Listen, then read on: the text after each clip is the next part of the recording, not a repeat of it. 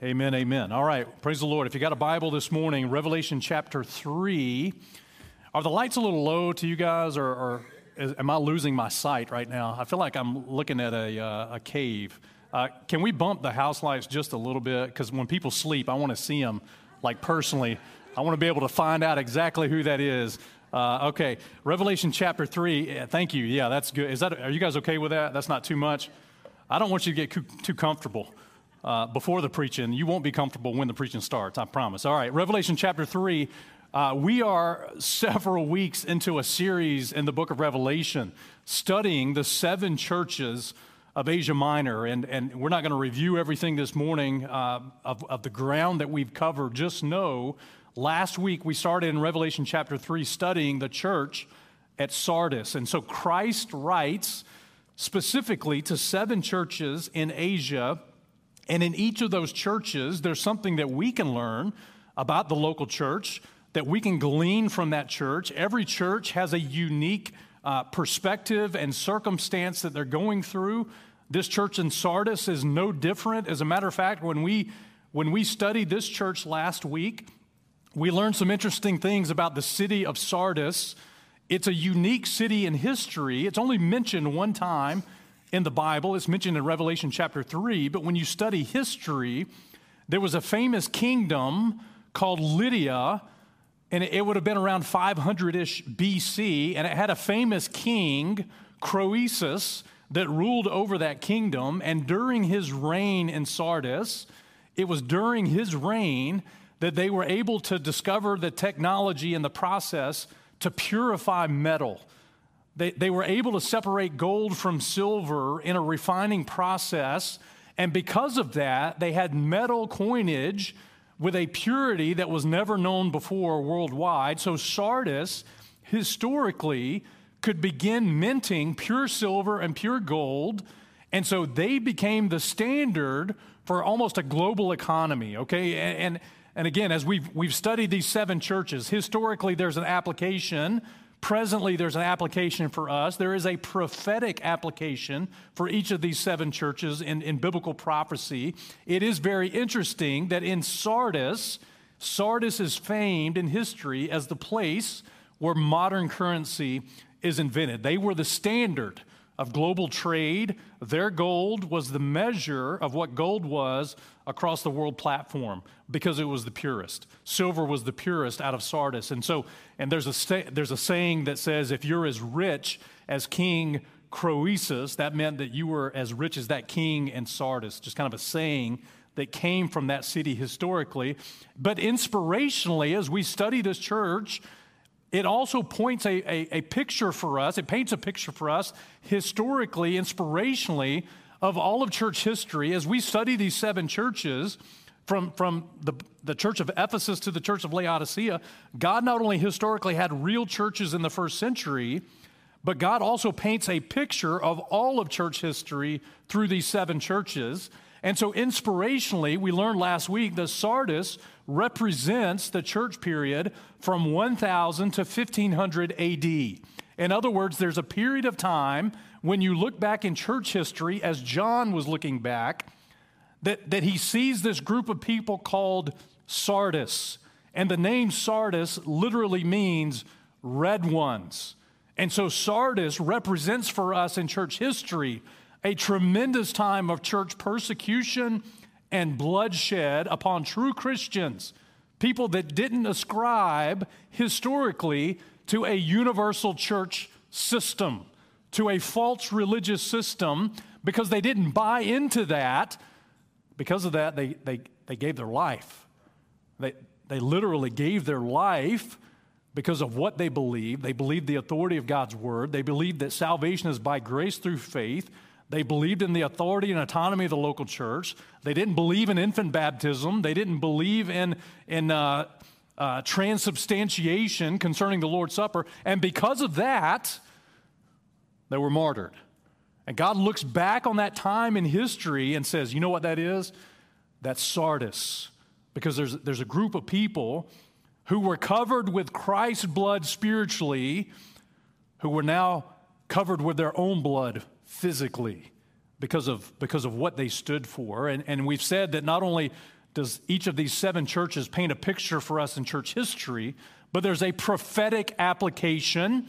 In other words, as we study these seven churches, God also is giving us a, a foreshadowing of a time of tribulation where, where the Antichrist will set up a false religious system and will push that agenda worldwide, and yet there will be people that overcome that and resist against that. Revelation 17 and verse 6 gives us the doctrinal application of what we're studying in these seven churches. It says, I saw the woman drunken with the blood of the saints and with the blood of the martyrs of Jesus. And when I saw her, I wondered with great admiration. And what John is seeing is this, is this religious system called Jezebel that shows up in full force in the tribulation period.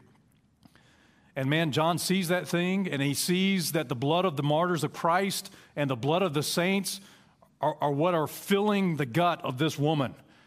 And John is like, man, that's, that's just amazing. It, it, he, he's blown away. It's unbelievable as he sees that. And, and, so, and so that's what we've seen in Sardis last week. And then what we said is every seven, every church of these seven churches, Christ reveals himself in a certain way. In other words, that church is unique, it has unique challenges, it has unique circumstances.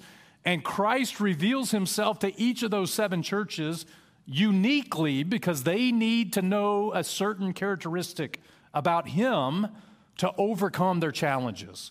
And so the way Christ revealed himself to the church at Sardis is found in verse 1. It says, Unto the angel of the church in Sardis, write these things, saith he that hath the seven spirits of God and the seven stars. And so Christ reveals himself to this church as he that has the seven spirits of God. And, and maybe if, if you're new this morning, you're like, wait a second, I thought there was only one spirit of God. Well, Isaiah 11, verses 1 and 2 is where you want to go because when we compare Scripture with Scripture, we find that the Spirit of God is the Spirit of the Lord, number one, and, and He's the Spirit of wisdom, number two, and, and he's the spirit of understanding, number three, and, and he's the spirit of counsel, number four, the spirit of might, the spirit of knowledge, and the spirit of the fear of the Lord. And so when we compare Scripture with Scripture, there is no uh, inconsistency. The seven spirits of God are manifest and clarified in Isaiah 11 1. It's the fullness of the ministry of the Holy Spirit. And can I just tell you, that church that was being persecuted and, and was resisting a universal global church system, what they needed was the fullness of the Holy Spirit of God. And if that church needed the fullness of the Holy Spirit of God, this church needs the fullness of the Holy Spirit of God.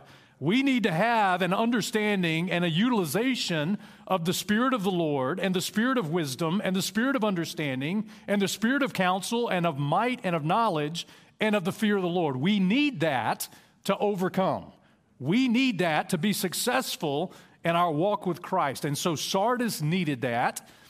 And then what they needed was they also needed the reality of a local church because Christ said, In my hand I have the seven stars. And those seven stars are clearly defined as the angels of the seven churches, seven unique individual, independent churches that existed in Asia Minor. There was a heavenly representation and certainly an earthly representation. And here's the point for, for, for Sardis to overcome, they needed to tap into the authority and structure and opportunity of a local church. And man, listen, we, we have to appreciate our local churches because, because, because God is not interested in an ecumenical organization when, when we talk about the body of Christ, 85 to 90% of times the word church is used in the Bible. It is a local assembly of believers. The universal church has never met. We'll meet at the rapture as we're, as we're going up. And, and so, you, globally, throughout the scripture, God's emphasis is on the local church. Christ's emphasis is on the local church, not the universal church in a, in a systematic way. And so Christ writes to seven churches, he doesn't write to one world religious system. And, it's through the local church that, number one, we assemble. We talked about that last week. it's through the local church that God has ordained his biblically ordained leadership. It's through a local church that we have pastors and deacons. Those are the offices of leadership that God gives us. It's through the local church, just like next week, that we observe the ordinances. And that's why you need to be here. Don't miss the Lord's Supper because it's administered through the local church. It's the local church's job to train believers. In other words, we're called to disciple our saints. Man, and God help us. God help us to stop outsourcing evangelism to parachurch organizations. And God help us to stop outsourcing training to Bible colleges and seminaries. We ought to be able to train and teach the saints of God in the house of God. Hello? I mean, listen, man, I, and I get wrapped around the axle a little bit this morning. You'll just have to forgive me. I've had two cups of coffee and two no nuts. I am wound up, man. I, it just blows my mind. I, it makes me wonder what in the world is the local church for if we're not doing that? I mean, are we just going to meet on Sunday morning, have coffee, have donuts, sing a couple of songs, but we're going to outsource the ministry and the training of the saints to every other organization on this planet except the thing that Christ died for. Give me a break, man. We, got, we have to get focused as a local church, and we have to be reminded this is where God raises men and women. He trains men and women. He equips men and women. And oh, by the way, it's through the local church that He sends. He sends missionaries through the local church not some mission organization, not, not some parachurch organization. It's through the local church, which means that if you're part of a local church, you ought to struggle with the call to go. Because nobody else is going to do it if you and I don't do it. And it also means we ought to struggle to give. Because I don't see anybody in the room that speaks Albanian. You might surprise me, but I doubt it. I've been to Albania a couple of times. I, will know if you're bluffing. I'll know if you're bluffing. So, so if we can't go to Albania and we're not fluent in Albania, we can partner with people that can and that do. And we can see God work miraculously through them. Okay, so, so, so that's as far as we got last week. This morning, we're going to pick up on the third point because in each of these seven churches, there's a commendation sometimes as Christ addresses each of these seven churches, if there's anything good to say, well, he says it. And so in verse, verse 1, look at what Christ says. He says, I know thy works, that thou hast a name, that thou livest, and are dead. And if you're like me, when you read that, you'd say, well, that doesn't sound like a commendation. Well, it's not. But we need to cover that point so we can get to the actual commendation. So, this church at Sardis, they had a name that, it li- that, they, that they lived, and yet they were dead. Okay? And, and listen, th- that's hard for me to believe as a church. Can I just say that? And here's the reason why. Because 1 John chapter 5, verses 11 and 12 says this This is the record that God hath given to us eternal life, and this life is in his Son. He that hath the Son hath what? Has what? And so, listen, if you have the Son, you have what? But he's writing to a church and he says, Listen, you have a name that you live, but you're dead. And man, what a, what a convicting statement and also what a contradicting statement because if you have the Son, according to the scripture, you have life. You know, the disciples in Acts chapter 11 and verse 26 were called Christians first in Antioch. They had a name, Christian, right? Little Christ. They were called Christians in Antioch, and yet in Sardis, there were people that were called Christian, right? It was a church, and yet it was a dead church. It was a dead church. And, and a dead church, don't take this the wrong way, is just a group of dead Christians. It's just a group of dead Christians. Okay, man, how is that a commendation? That, well, that's not. We'll get to the commendation in a second, but let me ask you a question. Have any of you ever had the privilege or enjoy like snow skiing, getting up into the mountains in the snow, Colorado? Any, a couple of you doing that? Okay, so I've been snow skiing like one time ever, and uh, uh, went to Breckenridge, went to, to Denver. Uh, it was an awesome trip, it, it is interesting if you've never been in that environment, number one, how thin the air is at the top of a mountain, and number two, how cold it is. Like you're sweating, but you're freezing. Does that make sense? I mean, you are literally freezing. And if you are as skilled of a skier as I am, you spend a lot of time on the ground. All right? As a matter of fact, the first two days are, are, it ought to be called crawling instead of skiing because there's not a whole lot of skiing, or, or it ought to be called falling. And, and so I'm in Breckenridge and I'm, and I'm learning how to ski and I'm going to ski school.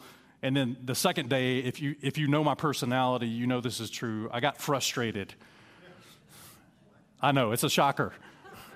It's really a shocker that I, get would, I would get frustrated with anything. And so the second day, I was supposed to go back to ski school, and I just got mad because like five year old kids are zipping by, and I'm just like falling. You know, they're just ripping and roaring. They don't even have sticks, they're just doing the thing with their feet. And I'm like, they go by, and then I just fall over. Okay, so I was like, I'm done with this. Uh, and so I got my friend, I said, teach me how to get on and off the lift, the ski lift. He's like, you can't even stand. But don't worry about that. and so we did. We got, we got on and off the lift, and I crashed and burned, you know, off the lift a, a few times or whatever. Finally, I was just like, that's it. I'm going, I'm going to this top, top of this mountain by myself. Uh, just me and, me and Jesus, you know, type thing. And so I got up there, and I started skiing down. And I mean, I was like, okay, this is, I've actually got it, you know, wide, wide swinging strokes. This is a green mountain, by the way. It's, it's like green as in like baby mountain. Like the five year old kids are whip, you know, whipping past me. So I'm skiing down this thing, and then I can't stop, and I crash and burn in the woods, you know. And I'm like this deep in the snow.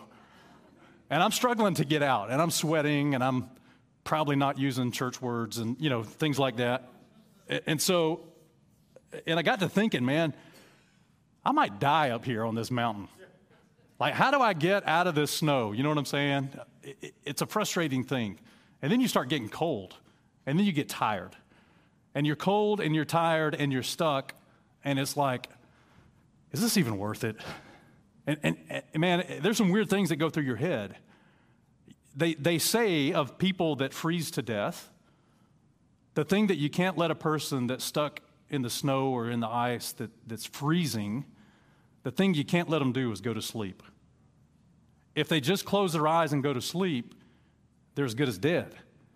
And so, somebody in a situation like that, and again, man, I've not even been close to freezing to death in, in my minuscule skiing illustration.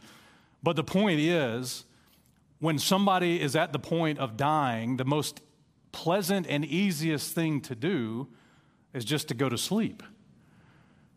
And you have to do everything in your power to keep that person that's about to freeze to death awake. Because if they go to sleep, it's over. And they don't die immediately, but it's a gradual progression of degrees, not just the temperature degrees, where once the body stops fighting for life, it's over. Well, can I just tell you, that's how most churches die in America. They die by degrees, and I don't mean temperature degrees, because most churches in this country, and probably most churches in this city, started right. They started with sound doctrine. They started with the fundamentals of the faith. They started with the right gospel, the right leadership, the right ordinances. But over time, and with a gradual slide, it began to die. And what was once alive and fruitful is now dead and barren. That's the church at Sardis that had a name that was alive. But Christ looked at that church and said, You're dead. So let's get to the commendation because Revelation 3 and verse 4 tells us that in Sardis, there were a few names, even in Sardis, which have not defiled their garments, and they shall walk with me in white for they are worthy. And what's interesting is in Sardis as a whole, that church, although it had the right name, was a dead church. By the way, it was in a wealthy city. You can have a dead church in a wealthy city. Hello, Huntsville, Alabama. But there were a group of people in Sardis that had not defiled their garments. In other words, they had not committed spiritual adultery and fornication with a false religious system. They had kept true to the Word of God. Now, historically, we know that the gospel got into Asia. Acts chapter 19 tells us that those that dwell in Asia heard the word of the Lord Jesus, both Jews and Greeks. We know from Acts 19 and verse 26, as Paul's coming through Ephesus, that the reputation of Paul and his ministry team was that almost all of Asia had been converted. And so in the book of Acts, man, Asia and these churches in Asia absolutely were strong, biblical, disciple making, gospel preaching churches. 1 Corinthians 16 and verse 19, when Paul writes to the Corinthians, he says, The churches of Asia salute you. But man, listen, where they were once alive, now they're dead. Now they're dead. And here's the commendation that God gives to those at Sardis there's a few names which haven't defiled their garments. And so here's the, here's the key that we want to take away for us God always has a faithful few. God always has a faithful few, no matter the circumstance, no matter the situation. You know, when you go back into the Old Testament, there were times where it seemed like the entire nation of Israel checked out on God. They went apostate, they were backslidden, they were carnal, they, they were worshiping other gods. Man, Elijah himself dealt with the struggle. He would say, I'm the only guy left that still loves God and loves the book.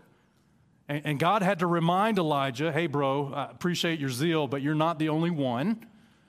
1 Kings 19 and verse 18, when the Lord speaks to Elijah, he says, Yet I have left me 7,000 in Israel, all the knees which have not bowed to Baal, and every mouth which had not kissed him. So, can I, can I just tell you that in the Old Testament, God always had a faithful few? There was a remnant always in the nation of Israel. And can I just tell you, in the New Testament, no, no matter how apostate the church got, as we've studied through church history, as, we, as we've studied the progression of church history through this study in Revelation, there are people that deviated from God's word. They began to move away from it, they began to corrupt it. But there have always been people who have stood by the truth of God's word, and they didn't bow their knee to Satan's counterfeit ecumenical system. They stayed true to the word of God. And, and, again, as we study this time period in history, 1000 to 1500 AD, if you, if you know your history, this is the time of the beginnings of what's called the Protestant Reformation. That happens in this time period of the Sardis church period. But, and, and here's the second key in your notes in Sardis, there were people who were for the truth of God's word, and they were against historically, the Roman Catholic Church before the Reformation. And so, before the Reformation even started, there were people that never were part of a universal church system. There were people that just stuck to the book and that believed God's word. And man, they were called different things in different periods of time. And as we study this thing of the Reformation, and the reason it's important that we bring this up is because it connects to the period in Sardis in church history from 1000 to 1500 AD. You need to understand that there were groups of people all throughout history that were never part of a universal church system. Because modern scholars would have you believe you're either Catholic or Protestant. That's a false understanding of church history. Here's the key there are groups all through history that weren't trying to reform the universal church or the Roman Catholic Church because they were never in it. You can't reform something that you weren't in. And, and there were groups of people throughout history, and they were called different things. Man, they were never part of this false religious system. And again, if you're hearing this this morning for the first time, man, I'm not against any person that ascribes to that religious system at all. I'm not against that those people. I love those people. I want them to know biblical Christianity. But man, that system is different, man. There's something about that system that doesn't line up with the scripture. And so, all through church history, there have been people that just believe God at his word. In the Ephesus church period, they were called Montanists, and they were against a priest class and a laity class. In other words, they were against the doctrine of the Nicolaitans. There were people in the very beginning that said, you know what, there's no difference, man. There's no priest class and just regular group of, there's no, there's no difference. We're all the same. And we may be gifted differently in the body of Christ, but can I just tell you, we're all the same. Our value in Christ is exactly the same because of the shed blood of Jesus Christ. And the people that stand in this pulpit, let me just tell you, we're no better than anybody. We're probably worse, quite honestly. We're not better than anybody. We don't have more value. We just have been gifted differently. And listen, the people that you don't see in the church that serve behind the scenes, they are just as valuable. They are absolutely just as valuable. As a matter of fact, many times, again, I, I, am all for pulpit ministry, but I'm telling you, if we're not careful, pulpit ministry can take precedent over every ministry, and we got to have all of it in a local church. So in the Ephesus period, they were called Montanists. In the Smyrna period, from 3, 200 to 325 AD, they were called Novatians. And these group, this group of people, they were against infant baptism. By the way, you won't find a single instance of infant baptism in the Bible. What about Moses? Well, Moses never got wet, by the way. If you're going to use that as an example, that's a poor example. He was in the water and he never got wet. Baptism comes after salvation and it's always by immersion. There's no sprinkling of babies, there's no sprinkling of adults. It's the method is a biblical prescription, just like the, the doctrine itself is biblical. Number three, in Pergamus, from 325 to 500, they were called Donatists. They stood against Constantine. They stood against baptism for conversion. And if you remember historically what Constantine was doing, he was propagating a political and a religious system through Rome as the conquering emperor. And because, because of his victory at Milvian Bridge, all of a sudden the entire Roman nation became quote unquote Christian. And it was sealed through baptism, and yet baptism is not what saves you, it's the blood of Jesus Christ that saves you from your sin. In Thyatira, from 500 to 1000 AD, these people were called Paulicians. They believed that the scriptures were the word of God. They preached against transubstantiation. What that means is that when somebody takes communion or the Lord's supper, supper transubstantiation literally teaches that you're eating the literal body and blood of Jesus Christ, which also means that you're crucifying him every week, or however many times that you observe that. Hebrews says that he died once for our sins. You're not going to kill him again. You're certainly not going to kill him weekly. And in the Sardis church period, as we get to 1000 to 1500 AD, man, there's a list of people, and they're not in your notes because, because we don't have the white space on your paper. I get in trouble for putting notes on the backside. You know, if it's a two page note Sunday, you guys get upset. So, but listen, in Sardis, they were called things like Cathari and, and the Bogomils and the Al, and, and the Waldensians and the Hendricians and the Bulgarians and the Arnoldists and the Lollards and the Hussites and the Anabaptists. You see, all through history, there have been people who were never part of a universal church system. And, and, listen, can I just tell you, they weren't doctrinally all sound because you need to know that spiritually, the Word of God had been taken out of the hands of the common man. And so, if you go home and say, Man, I, I hear what you're saying, Jay, and I studied this group of people, but they're a little off in their doctrine. Well, the reason why is because the Word of God wasn't necessarily accessible. As a matter of fact, some historians say that, it, that if you were to go back in these time periods and study the accessibility of the Word of God to the common man, or just in general, it would be one Bible for every 20,000 men. Now, listen, you probably got about 10 of them at home. You got six different ones on your phone. You got an internet browser that can pull up any of them at any time. I think we can have a little grace with people that didn't have exactly sound doctrine, when they didn't have exactly access to God's word. But, but they did have sound doctrine as it related to salvation. Listen again, man, I commend these groups for their faith and for their fervor. I'm not going to criticize them and maybe some of the error they had and the beliefs that they had because they didn't have God's word. But here's what they did have, and here's what they believed. There, there's, there's kind of an overwhelming commonality with these groups of people. Number one, they believed that the Bible was the final authority in every matter. Do you believe that? So that means that you go to the Bible for the, the answers to your questions, if you believe that. And whatever the Bible says, that's what you do. Do you still believe that? See, it's easy to say it's the final authority. Bless God. Amen, brother. Was it the final authority in your life? For the record, it's the final authority in this church. Number two, this group of people, whatever they were called through history, they believed that baptism was for believers in Christ and it was be, to be done by immersion after a profession of faith of salvation in Christ. In other words, they didn't baptize for conversion, they didn't baptize infants, they baptized believers in Christ according to the biblical model. Number three, they believed in the separation of church and state. In other words, they didn't believe that the state had any power to dictate what a church believes or teaches. Because when you have an authority over the local church other than Jesus Christ the head, there's going to be a problem. And they believed in local church autonomy. Number four, they rejected prayers to Mary, they rejected prayers to any saint, and they rejected prayers for anyone, quote unquote, in purgatory, because purgatory is not a biblical doctrine.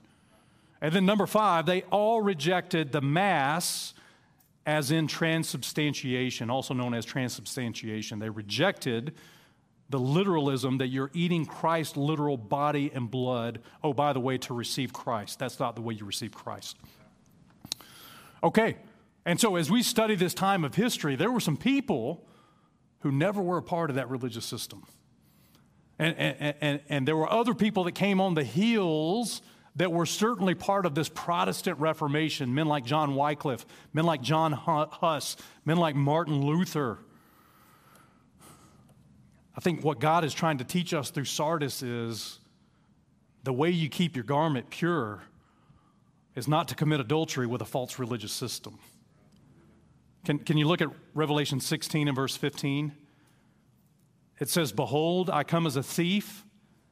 Blessed is he that watcheth and keepeth his garments, lest he walk what? Naked, and they see his shame. And again, there is a prophetic application. Listen, one day the Antichrist, one world religious system will absolutely entice the people on this planet and entice them to fornicate with it and commit spiritual adultery with it. And there will be people in the trib that absolutely keep their garments undefiled. But can I just tell you, as a church age saint, doctrine matters. And you don't have to be part of a system that corrupts the Word of God. Number four is correction. And so, and so as we wind this thing down, we, we still got like 13 minutes, so you guys hang on. But, but let me just tell you that, that the commendation for this church was very brief, and it was for a few. It was just for a few people that hadn't sold out. And man, I hope you haven't sold out. I mean that. You don't have to give in to false religious systems. You don't have to have a name that's Christian and yet be dead. You don't have to be at one time in your life fruitful and now barren. You can be right with Christ no matter what the circumstance, no matter what the Christian culture. And so, on the heels of that commendation, now Christ brings a correction. And here it is. Let's look at it in verse 1. I know thy works, that thou hast a name that thou livest and are dead. Be watchful and strengthen the things which remain that are ready to die, for I have not found thy works perfect before God. Remember, therefore, how thou hast received and heard, and hold fast and repent. If thou shalt not watch, I will come on thee as a thief, and thou shalt know what hour, thou shalt not know what hour I will come upon thee. We'll get into that statement in a couple of weeks. Man, there's nothing worse than a dead church. And, and Christ himself is addressing this dead church. By the way, the only thing that you can do with something that is dead is bury it. I mean, you think about that for a second. You think, God forbid, man. I know we don't like talking about death in our culture. By the way, death is not finality. So, a man who has died can be fitted with the best suit money can buy. He can be fitted with the best shoes money can buy. He can be fitted with the best tie that money can buy and it won't change the fact that he's still dead. As a matter of fact, the only thing to do with a dead man is to bury him. And can I just tell you that just like a dead man, a church can be the same way. You see, you can have the best church building in the world. And, and by the way, if you've had the opportunity to travel, at least in some of these places in church history, like Rome and, and England and other places, man, you will see amazing architecture as it relates to churches. I've had the privilege to go on some of those trips. It blows my mind the things that they could do in stone and, and all the architecture and all the things. Man, you can have the most amazing buildings. You can have the biggest tech budget, the best cameras, the best audio video, the best seats, and the best music. But if that church is a dead church, it doesn't matter because it won't be able to reproduce life. And can I just tell you, man, listen, dead things start to smell. You ever had a dead mouse somewhere in your house, dead rat. It's kind of like you walk in the door and it's like, ah, where's he at? Some, some little field mouse has, has somehow gotten into my house. We had this, we had this a couple of years ago. Well, two, two instances. I won't, I won't, yeah, I'll go ahead and tell you the gross story. So I walk in my downstairs and I'm like, oh man, there's something dead. You know, there's something dead. And it, it's like faint, but I know that smell, man. It's, it's a dead something. And so, you know, I fire up a candle. I'm looking around. I'm like, well, surely I mean, surely it'll just go away. Like whatever it is will decompose. The next day I come home, it's like 10 times worse. So now I've lit like 17 candles, you know. There's a fire hazard in my house. And the smell is horrible, and I'm spraying, you know, the, the Febreze, and I'm spraying everything in the house. And I'm like, I can't find this thing. I'm checking the closets. I'm checking everything in the downstairs. It's not upstairs. It, it's not the, the middle floor. It's not the, it, it's right here. And so I'm like, gosh, it's got to be in the chimney. I bet it's in the chimney. I look up in the chimney. I can't see anything. Finally, I break down. I, I hate spending money. I'm a tightwad. So I, I, finally break down and I call the chimney clean guy. And I'm like, hey, man, I think I got something dead in my chimney. Uh, can you come? Can you come check it out? And, uh, you know, I pay the guy 100 bucks, 150 bucks or whatever. He gets in there. He gets a tool, starts jamming up in the chimney. And, man, all these maggots fall out. And this squirrel carcass falls out. And it's putrid, man. Ugh. It's disgusting. And I'm like, how much to get rid of that, man? I'll pay you $500. Like, get it, get it out of here. You know, the guy didn't tell me, hey, man, if you just leave that alone, it'll be okay. That's not what he told me. He's like, this has got to go. We need, we need to throw this thing in the trash. And, and of course, he disinfected and cleaned and and the next day I could finally breathe again. But it was disgusting. Started to smell, it was deteriorating. Can, can I just tell you, if, as a church, we ought to take that as a warning. Because you know what? A dead church, man, will start to smell. And here's what people do when a church starts dying they try to embalm it to keep it around. Let's mummify that thing so that we don't have to bury it. I've seen it where churches hold on to buildings. There's three families left, and they hold on to empty buildings and empty parking lots with no intention of ever seeing a person saved, ever seeing a person baptized, ever seeing a person discipled to maturity. But bless God, we got us a building. Now, what you've got is a dead church. Now, I'm thankful that we serve a God that's able to raise the dead. Hello? Aren't you thankful? I mean, listen, Christ has the prescription for resurrection. He had a prescription for resurrection for Sardis. He has a prescription for resurrection for any church that's lingering its toes on its deathbed. God is able to raise the dead. And by the way, if you're saved, He did that for you. Ephesians chapter 2 and verse 1 says, And you hath He quickened, He's made you alive, who were dead in trespasses and sins. You see, your sin was so bad that it made you dead in your relationship with God. You were dead in your sin and your trespasses, but through faith in Christ, God made you alive. He resurrected you. Colossians 2 and verse 13, it says, You, being dead in your sins and the uncircumcision of your flesh, hath he quickened together with him, having forgive you all trespasses Christ is able to fully save us and fully resurrect us. And if Christ can raise a dead sinner, well, I believe he can raise a dead church. I believe he can. And here's how he does it. Here's the prescription that God gives Sardis. Number one, be watchful. We're going to go through this quick. Be watchful. In other words, be spiritually aware. Remember the illustration I gave you about skiing in the snow, man? You can't fall down and go to sleep. You got to stay awake or you'll slip off into eternity, man. You'll, you'll slip off without any spiritual awareness. Romans 13, verse 11. And that knowing the time, that now it is high time to awake out of sleep. For now our salvation is nearer than when we believed. The night is far spent. The night is the church age. The day is at hand, the day of the Lord. Let us therefore cast off the works of darkness and let us put on the armor of light. Let us walk honestly as in the day, not in rioting and drunkenness, not in chambering and wantonness, not in strife and envy, but put you on the Lord Jesus Christ and make no provision for the flesh to fulfill the lust thereof. You know what he tells Sardis? Wake up, be watchful, open your spiritual eyes. Being watchful is always connected with faith. 1 Corinthians 16, verse 13, it says, Watch ye, stand fast in the faith. Watching is connected to prayer. 1 Peter 4, 7, but the end of all things is at hand. Be ye therefore sober and watch unto prayer. We have a Wednesday night prayer meeting. It starts at 6:30. You should come so that you can be watchful. Man, God's blessing Wednesday nights. You don't want to miss Wednesday night. Why? Because it keeps you from dying spiritually. Man, there's some things we ought to watch for. We got a devil that we need to watch for. We need to be sober and vigilant, vigilant because we have an adversary, the devil, that's walking as a roaring lion, walking about seeking whom he may devour. We need to watch against temptation. We need to watch against apostasy, and we need to watch for the second coming. Sardis needed to be watchful. How watchful are you? Do you have your spiritual eyes on? Are you spiritually aware of what's happening?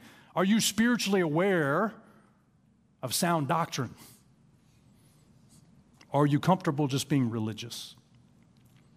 Number two, the prescription was to Sardis you need to strengthen the things which remain. Look at this verse strengthen the things which remain that are ready to die.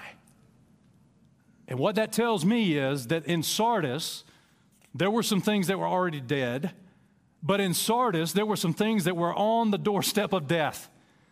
And Christ looks at that church and says, Listen, there's some things that ain't dead yet. You need to take spiritual inventory of those things that are ready to die, and you need to get them stronger so they don't die. In other words, use it or lose it. We had that saying in physical therapy. I worked in physical therapy for about 20 years, and, and man, that was a common phrase that we used. We would rehab people after surgery, after an accident. And man, we got to get you stronger. And everybody loves physical therapists. Pain and torturer, pain and torturers, you know, physical terrorism. We've, we've, been, we've been called it all. You PTs, man, you physical torturers, you know, terrorist. Okay. Give me 20 more. Shut up and give me 20. Okay, so, so man, there, there's something about strengthening what you have. You know, when you got saved, that wasn't the end of your walk with Christ. That wasn't the end of Christianity for you. That was actually the beginning.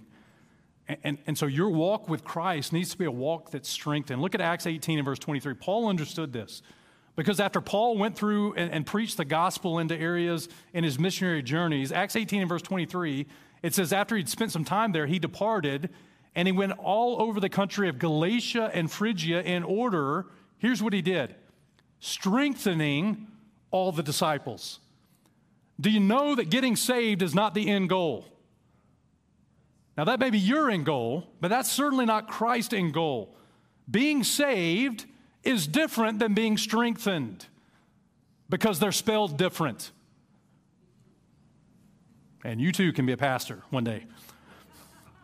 They're spelled different because they're, they're different words that mean different things. You see, you can be saved but weak in the faith, and you can be weak in the word. You can have a name, but before long, you'll be spiritually dead if you don't grow strong. You'll be unfruitful, you'll be barren, you'll be Sardis. So strengthening is a sign of, of, of maturity, right? Uh, we know from 1 John chapter 2 and verse 14 that spiritual young men are strong. Why? Because the word of God abides in them. They, they've grown to maturity to where the word of God abides in them, and through that strength, they're able to overcome the wicked one. The wicked one operates in false religion, false doctrine. And so that strengthening is our, is our inner man, according to Ephesians chapter 3. And listen, can we go back to, to, to ch- kind of church history for a second? Those people from 1000 to 1500 AD, those, those early reformers and, and even the, the Protestant Reformation, listen, they got a lot of things right, but the truth is they were weak doctrinally in other areas. They didn't grow in the Word of God, they didn't have sound doctrine exegetically. The truth is, we all need to grow in our relationship with Christ. Getting saved is just the beginning, it's not the ending. Are you perfecting your knowledge of God's Word? And so, the strength program of any local church, the strength training program, it's discipleship. It's discipleship. It's, it's just like Planet Fitness, though. I mean, you can pay the membership and never do anything with it. And even though a church has discipleship, and maybe you're a member of a church that has discipleship, just because it's available doesn't mean you do anything with it. And, and by the way, just because you went through 18 lessons of discipleship doesn't mean automatically that you grew stronger.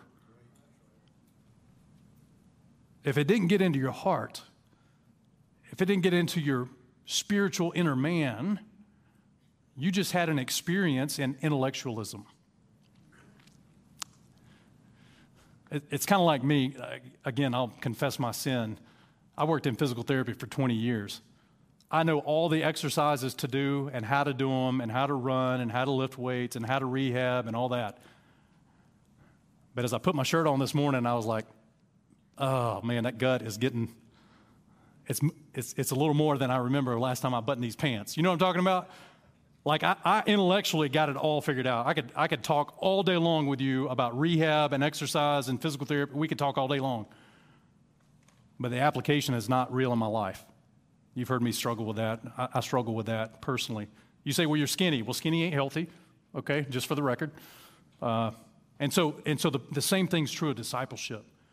Even though it's available, we have to take advantage of it and apply it to our life. Number three, Christ tells this church to remember. Remember how you've received.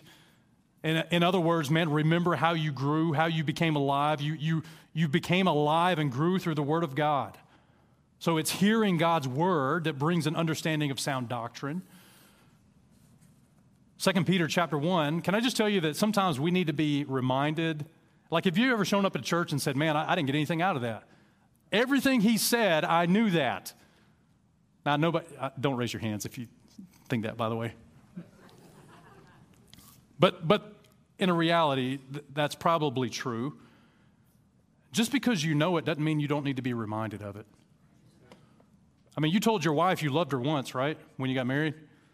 Can you, can you remind her? It's better for your relationship if you remind her. 2 Peter chapter 1, 12 to 15, Peter writes, this is his, his, his final epistle before he dies. He says, Wherefore I will not be negligent to put you always in remembrance of these things, though ye know them, and be established in the present truth. I mean, Peter's writing to people that knew some things and that were living things. And yet he said, I still want you to remember. Yeah, I think it's meet or suitable as long as I'm in this tabernacle to stir you up by putting you in remembrance. Knowing that shortly I must put off this tabernacle, even as our Lord Jesus Christ has showed me. Moreover, I will endeavor that you may be able, after my decease, to have the things always in remembrance. Can I tell you that sometimes in church, it's just good to be reminded? It's good to be reminded of what the Word of God says. Hey, I already knew that. Well, you're not an Athenian, man. You don't need to hear some new thing every time you show up. Acts chapter 17 and verse 21. Sometimes you need to be reminded of what you already know and what you're living out. It reinforces your faith. Number four, Christ told that church to hold fast. And what you're going to hold is really important. Timothy tells us that we're, we're to hold the form of sound words. Titus tells us in Titus 1, verse 9, that we're to hold fast the faithful word as he's been taught. And by the way, if God wants you to hold his word, that means it's got to be accessible to you. He, he's not going to ask you to hold something that you can't have. And so we need to hold fast to God's word so that we're strengthened. And lastly, is the four letter, the four letter word in most churches repent. You say that's more than four letters. And I knew the smart crowd showed up this Sunday morning. But man, that's the word that we don't like in church. Here's what we'd rather have in church. You ready? Reform. I'd rather just reform. I'd rather just do better, try harder. I'd rather just reform my broke, sinful, carnal, backslidden life. I'd rather reform and just try harder instead of repent.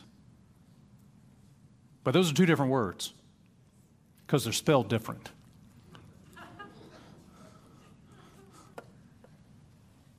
Repentance means a change of mind that results in a change of life. It's a 180 degree turn, it's a change of direction. And by the way, this was a command to a church to repent. Well, the church is made up of individuals. Dead churches need to repent, and so do dead Christians. Because no amount of reformation is going to fix a spiritual problem. But repentance opens the door for reconciliation. And so, man, we need that. Amen. We can learn from Sardis if we're not careful as a church. We can have a right name, but be dead in the water and be unfruitful. And, and, and from Sardis, we need to understand a church is made up of, of people. And a dead church means dead Christians. So, what do we do? Well, we need to watch. We need to get strong. We need to hold fast some things. We need to repent of some things. We need to remember how God worked in our life. We need to trust in Him. All right, we're not done with Sardis. We'll come back in a couple of weeks, but let me pray for us and let's just consider what we've heard this morning as we pray. Father, thank you for the morning. I pray these words have not fallen on deaf ears, God. Your